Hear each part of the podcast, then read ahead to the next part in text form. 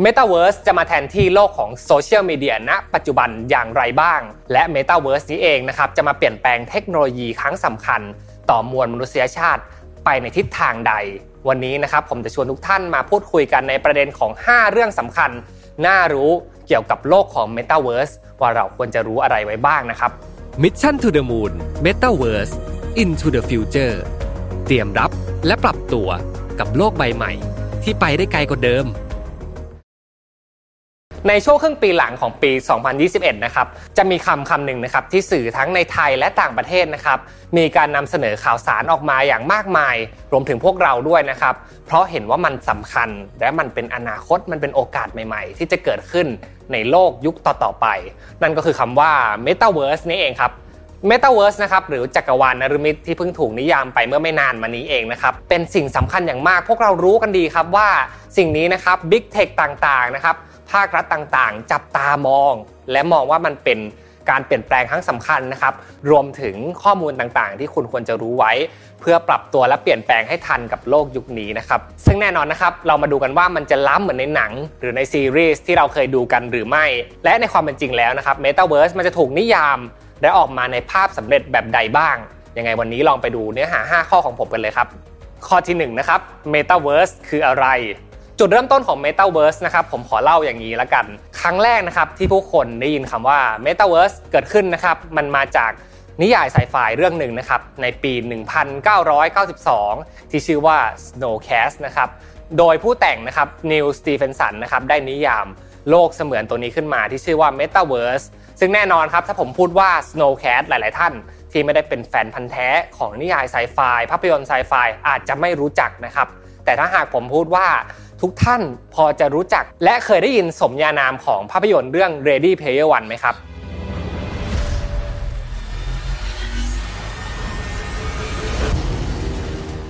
นี่แหละครับอาจจะเป็นภาพสำเร็จตัวหนึ่งที่สามารถบ่งบอกได้ดีเลยว่า Metaverse คืออะไร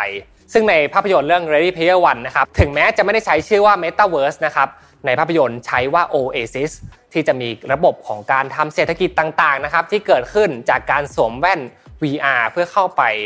พูดคุยกับผู้คนนะครับไปใช้ชีวิตไปมีไลฟ์สไตล์ในนั้นเลยนะครับรวมถึง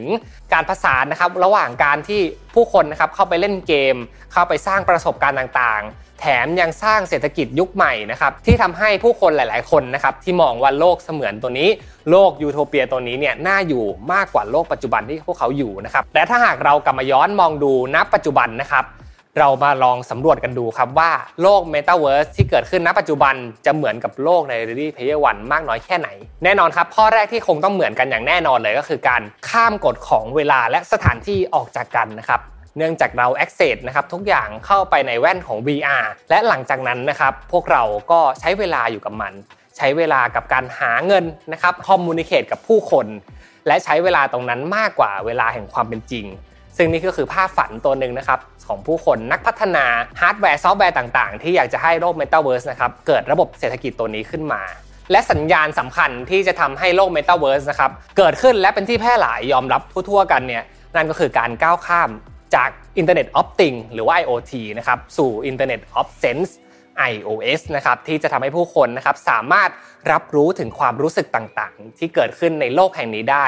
เราสามารถสัมผัสกับผู้คนนะครับและรู้สึกจริง ๆ ได้ อาจจะเกิดอาการนะครับ ผูกพันหรือแม้แต่นะครับเกิดความสัมพันธ์แบบหลงรักเลยด้วยซ้ำเมื่อเกิดขึ้นในโลกของ Metaverse นั่นเองนะครับเราจะมองเห็นสิ่งพิเศษอย่างหนึ่งนะครับ นั่นก็คือก่อนหน้าไม่ว่าจะเป็นยุคใดก็ตามนะครับ มนุษย์ไม่เคยก้าวข้าม ผ่านกฎของสถานที่ได้เลยนะครับ เราอยู่ที่ไหนบนโลกนะครับ เราไม่สามารถกระโดดขึ้นไปเพื่อสัมผัสกับใครบางคน พูดกับใครบางคน ได้อย่างถึงพลิกถึงขิง ได้อย่างรู้สึกจริง ๆ ว่าเขาอยู่ตรงหน้านั้นกับเรา แต่ Metaverse นะครับจะมาเสริมและมาสร้างประสบการณ์ตรงนั้นให้กับผู้คนได้มากยิ่งขึ้นครับ And together 2นะครับมีอะไรบ้างที่ใกล้เคียงกับโลก Metaverse ณ ปัจจุบัน ปัจจุบันนะครับ Metaverse หรือว่าโลกเสมือนจริงตัวนี้นะครับกำลังอยู่ในช่วงของการ adoption ซึ่งมันเพิ่งเริ่มต้นนะครับ นักวิจัยนักพัฒนาหลาย ๆ คนนะครับ กล่าวว่ามันจะไม่เกิดขึ้นในเร็ว ๆ นี้อย่างแน่นอนนะครับ อาจจะใช้เวลา 5 ปี 10 ปีด้วยซ้ำแต่ณปัจจุบันสิ่งที่ผู้คนกำลังเร่ง และพัฒนาทำอย่างมากเลย มันจะประกอบไปด้วย 3 ส่วนนะครับ ซึ่งเรียกว่า architect ในโลกของ Metaverse นั่นเอง 3 ส่วนนี้มีอะไรบ้างนะครับ ผมขอไล่เรียงไปทีละข้อเลย ข้อแรกนะครับ นั่นก็คือกลุ่มของเหล่านักพัฒนาซอฟต์แวร์นะครับหรือผู้ที่สร้างโลกแห่งจินตนาการ และสามารถที่จะจับต้องได้มีระบบต่างๆ เข้ามารองรับนะครับสามารถทำให้เรารู้สึกได้จริง ๆ ว่านี่คือ iOS Internet of Sense ที่เราจะสามารถเข้าไปใช้ประสบการณ์ต่างๆ ในนี้ได้นะครับกลุ่มที่2นะครับคือกลุ่ม Big Tech ที่จะมาช่วยเร่งปฏิกิริยาต่างๆ ที่จะทำให้โลก Metaverse นะครับเกิดขึ้นได้อย่างเสร็จสมบูรณ์มากขึ้น โดยผสานกับ Infrastructure ณปัจจุบัน ผมกำลังพูดถึงแว่น VR AR นั่นเองครับ เพราะมันจะมาตอบคำถามสำคัญของเรื่องนี้ครับ ว่าเอ้ยเราพูดถึง Metaverse นะครับว่าจะมีอะไรเกิดขึ้นบ้าง ภาพจะเป็นเหมือนเกม ภาพจะเป็นเหมือนภาพยนตร์ไซไฟอะไรต่างๆนะครับแต่หนึ่งสิ่งนะครับที่เราลืมไม่ได้เลยนั่นก็คือการ access เข้าไป ซึ่งบริษัท Big Tech Company หลาย ๆ ที่นะครับมองว่า VR นี่แหละจะเป็นประตูด่านแรกนะครับเป็นบรรพบุรุษของ Metaverse เลย ในการทำให้ผู้คนนะครับสามารถสวมแว่น และเข้าไปอยู่ในโลกแห่งนี้ได้นะครับ รู้สึกได้นะครับว่าทุกๆอย่างที่เกิดขึ้นผ่านแว่น virtual reality เนี่ยเป็นสิ่งที่เหมือนจริงมากๆ และสามารถอยู่กับมันได้เป็นเวลานาน เหมือนครั้งหนึ่งที่เราเคยใช้มือถือตลอดเวลา ยุคต่อไปก็ค่อนข้างคาดการณ์กันนะครับ และมั่นใจเลยทีเดียวว่าเราจะมี VR ติดตัวกันไปคนละอันเลยครับ และณปัจจุบันนะครับบริษัทที่เข้าถึงเทคโนโลยีอย่างรุดหน้ามากมายนะครับไม่ว่าจะเป็น Meta Microsoft เองนะครับ พวกเขาก็กำลังเร่งพัฒนานะครับแว่น VR นะครับเทคโนโลยี AR เพื่อมาตอบโจทย์กับคอน sumer นะครับให้สามารถเข้าถึงโลกของ Metaverse ในอนาคตได้ ยังไงปีหน้าน่าจับตามองอย่างมากเลยนะครับสำหรับธุรกิจตรงนี้เรารอมาดูกันเลยครับ ผมพูดถึงรูปแบบของการพัฒนาเครื่อง Access นะครับสำหรับการเข้าถึงโลก Metaverse ไปแล้ว เรามาดูในรายละเอียดของเมื่อเราเดินก้าวเข้าไปเลยดีกว่าครับว่า มีอะไรบ้างนะปัจจุบันที่เราพอจะไปเรียนรู้ไปสัมผัสประสบการณ์ได้ ผมยกตัวอย่างเช่นนะครับ โครงการ The Sandbox นะครับที่ให้ผู้คนนะครับใช้เงินตาดิจิทัลเนี่ยในการเข้าไปซื้อที่ดินนะครับจับจองที่ดินกัน ก่อนที่โปรเจกต์จะเปิด เพื่อในอนาคตนะครับพื้นที่ตรงนี้นะครับจะเป็นพื้นที่ tokenomics หรือพื้นที่เศรษฐศาสตร์โทเค็นนะครับที่จะมีการเข้ามาทำ หมุนเวียนเศรษฐกิจต่างๆ เกิดพาณิชยกรรม และเกิดการสร้างเงินสร้างรายได้อีกมากมาย ซึ่งณปัจจุบันครับถ้าเกิดไปดูในโปรเจกต์ของ The Sandbox แล้วมีแบรนด์มากมายนะครับแบรนด์ชื่อดังต่างๆ เข้าไปจับจองพื้นที่กันแทบเต็มไปหมดแล้วครับ 3. ครับ Metaverse จะมาถึงจริง ๆ เมื่อไหร่กัน ผมเป็นหนึ่งคนนะครับที่ตั้งตารอมากๆ กับการมาถึงอย่างสมบูรณ์แบบของโลก Metaverse นะครับแต่อยากจะให้ทุกท่านเข้าใจไว้ตรงนี้เลยว่า ก่อนจะไปถึง Real Metaverse นะครับหรือโลก Metaverse ที่เรากำลังพูดถึงกัน นี่เป็นโมเดลที่เป็นภาพฝันมากๆนะครับ แต่ในความเป็นจริงแล้วมันติดกับดักอะไรหลาย ๆ อย่างที่ยังไม่สามารถแก้ไขได้คำว่า Metaverse เองยังเป็น buzzword ณปัจจุบันอยู่ ที่ผู้คนยังหาทางออกไม่ได้ว่า เราจะทำให้บริษัทหลาย ๆ บริษัทนะครับ สร้างสิ่งร่วมกัน แบบที่ไม่มีการกิน market share กันมากขนาดนั้นได้อย่างไร เบื้องต้นนะครับโอกาสที่เกิดขึ้นณ ปัจจุบันคือการมีเทคโนโลยีบล็อกเชนซึ่งเป็นความน่าเชื่อถือแรกนะครับในการพัฒนาโลกเพราะทุกสิ่งทุกอย่างนะครับไม่สามารถ duplicate ได้ ไม่สามารถคัดลอกลอกเลียนแบบได้ และจะทำให้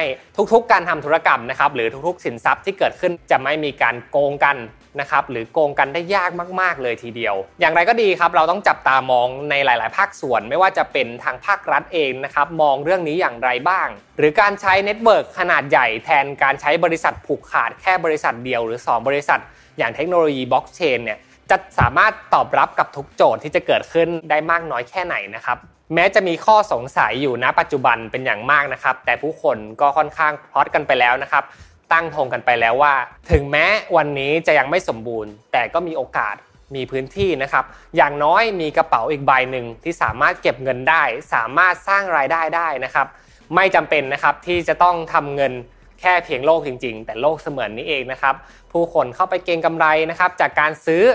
NFT นะครับสินทรัพย์ดิจิทัลต่างๆ ซื้อโทเค็นต่างๆ ซื้อดินแดน เพื่อที่หวังว่าในอนาคตนะครับinfrastructure ตรงนี้ จะประกอบร่างสมบูรณ์ และทำให้ของที่เขาซื้อในวันนี้นะครับอนาคต 5 ปี 10 ปี จะเก็งกำไรได้อย่างสูงสุดเลย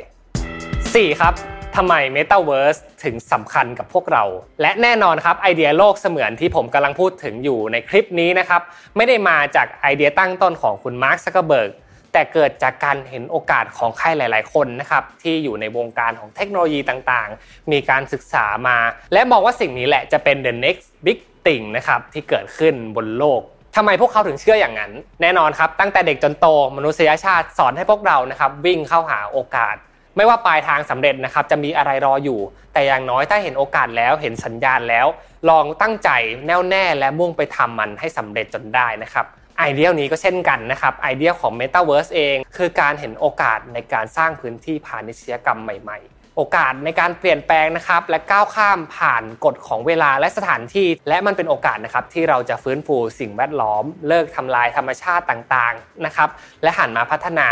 โลกเสมือนจริงตัวนี้นะครับให้สามารถสร้างรายได้ได้ โดยไม่ไปรบกวนกับโลกแห่งความจริง เทคโนโลยีณปัจจุบันนะครับก้าวไปไกล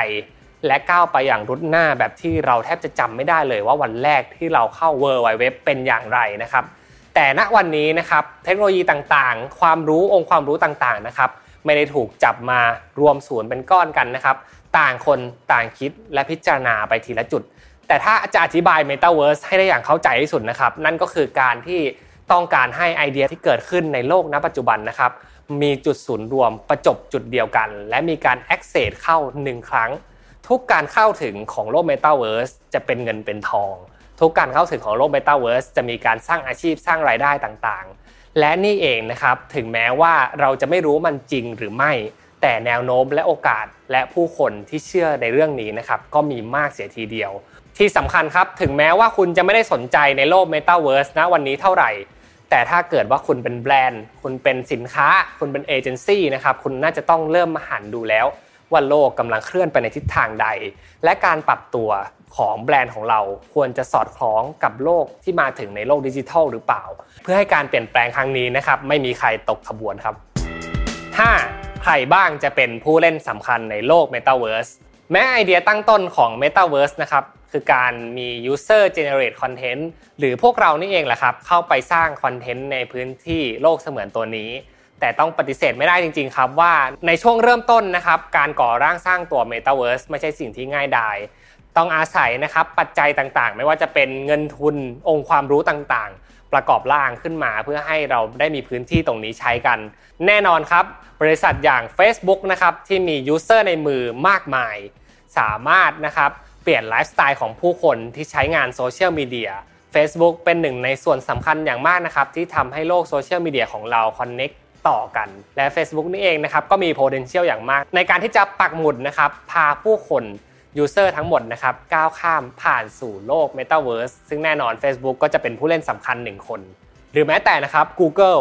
Google เองนะครับก็ถือว่าเป็นเทคคอมพานีที่จะมีบทบาทสำคัญเกิดขึ้นในโลก Metaverse เหมือนกันนะครับเนื่องจากเขามีคลัง Data มากมายจริง ๆ ครับ ที่สามารถนำไปใช้ประโยชน์ได้ในโลกเสมือนใบถัดไปนี้นะครับเราพูดถึงบริษัทที่เป็น Big Tech ไปแล้วนะครับในมุมมองอื่นๆ จริง ๆ ก็มีอีกมากมาย บริษัทผลิตซอฟต์แวร์ หรือบริษัท Developer นะครับหลากหลายก็มีบทบาทสำคัญ เนื่องจาก Metaverse นะครับต้องอาศัยจินตนาการอย่างมากในการมองภาพ 3 มิติ และทำให้ภาพ 3 มิติตรงนี้นะครับจับต้องได้มี experience ที่น่าสนใจ บริษัทเกมต่างๆนะครับกลายเป็นบริษัทที่มี advantage มีข้อต่อรองที่สมน้ำสมเนื้อในการมาสู้กับบริษัทเทคนะครับผมยกตัวอย่างเช่นบริษัทอย่าง Epic Game นะครับที่เป็นผู้ผลิตและพัฒนาเกม Fortnite ซึ่งพวกเรานะครับเคยได้ยินชื่อเสียงเรียงนามของเกม Fortnite กันมาแล้วนะครับ เกมนี้เคยสร้างสถิติมากมายนะครับ มีผู้เล่นเข้าไปเล่นหลาย 10 ล้านคนครับ รวมถึงมีการจัดคอนเสิร์ตแบบ virtual ขึ้นมาด้วยนะครับ ผู้คนเข้าไป access ได้ ซึ่งรวมๆกันแล้วเนี่ยมากกว่าการจัดคอนเสิร์ตนับ 10 ครั้งในโลกแห่งความเป็นจริงเลยด้วยซ้ำเพราะฉะนั้น experience ต่างๆ ที่ทาง Epic Game นะครับได้ออกแบบร่วมกับ Fortnite เนี่ยเป็นส่วนสำคัญอย่างมากเลยนะครับ ที่จะดึงดูดให้ผู้คน อยู่กับโลกของ Metaverse ได้อย่างยาวนาน นี่ก็เป็นอีกหนึ่งผู้เล่นสำคัญที่เราต้องจับตามองครับ ผู้เล่นอีกหนึ่งรายสำคัญที่เรียกได้ว่าเป็นเหมือนกระดูกสันหลังของโลก Metaverse ก็เป็นได้นะครับ และที่สำคัญคือขาดไม่ได้จริง ๆ นั่นก็คือบริษัทที่ผลิตฮาร์ดแวร์นะครับ ผมยกตัวอย่างเช่น NVIDIA นะครับที่มีการผลิตฮาร์ดแวร์นะครับ ชื่อรุ่นว่า The NVIDIA Omniverse นะครับที่ผลิตออกมาเพื่อตอบโจทย์การสร้าง Metaverse นะครับเรียกได้ว่า Developer คิดอะไรมานะครับพัฒนาซอฟต์แวร์มาแบบใด NVIDIA จะสร้างชิปที่สามารถมาตอบโจทย์ในการพัฒนาเหล่านี้ได้นะครับถ้าเราเทียบกับโลกแห่งความเป็นจริงณปัจจุบันนะครับจะเรียกได้ว่าบริษัทที่ผลิตฮาร์ดแวร์เนี่ยไม่ต่างอะไรกับวิศวกรเลยนะครับเมื่อออกแบบมาเสร็จแล้วก็ต้องสร้างได้จริง สร้างได้บนพื้นฐานของความแข็งแรงมี structure นะครับซึ่งฮาร์ดแวร์ตัวนี้แหละก็จะเป็น structure สำคัญนะครับที่ทำให้โลก Metaverse เกิดขึ้นได้ครับ และนี่ก็คือ 5 ข้อสำคัญที่คุณควรจะรู้นะครับ เกี่ยวกับโลกของ Metaverse หากมีข้อสงสัยข้อติชมใด ๆ สามารถคอมเมนต์กันมาได้เลยนะครับ และผมจะมาอัปเดตข่าวสารเกี่ยวกับโลกเสมือนแบบนี้ทุกๆ วันพุธเวลา 2 ทุ่มนะครับแล้วรอติดตามได้เลยยังไงฝากกดไลค์กดแชร์ กดซับและกดกระดิ่งแจ้งเตือนเอาไว้ให้ Mission to the Moon กับซีรีส์พิเศษ Mission to the Moon Metaverse กับผมอ้ำสุภกร สำหรับวันนี้ สวัสดีครับ